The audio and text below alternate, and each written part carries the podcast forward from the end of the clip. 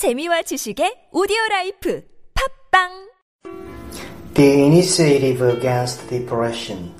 1 Kings chapter 19 verse 5. Arise and eat.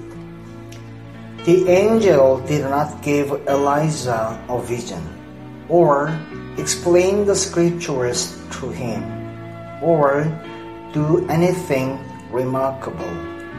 He told Elijah to do the most ordinary thing, vice, to get up and eat.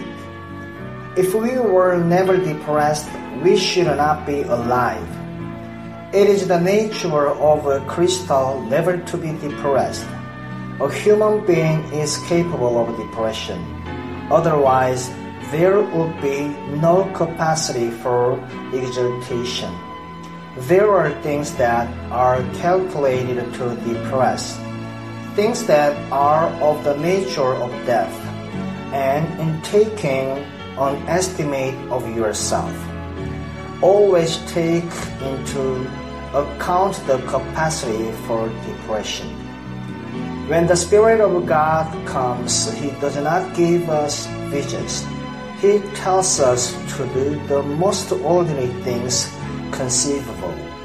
Depression is apt to turn us away from the ordinary, commonplace things of God's creation.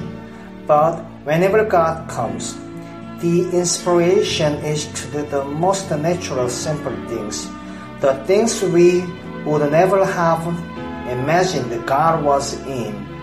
And as we do them, we find He is there. The inspiration which comes to us in this way is an initiative against the depressed.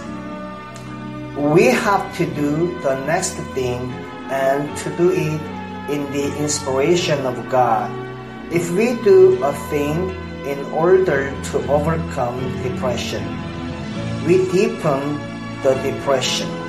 But if the Spirit of God makes us feel intuitively that we must do the thing and we do it, the depression is gone.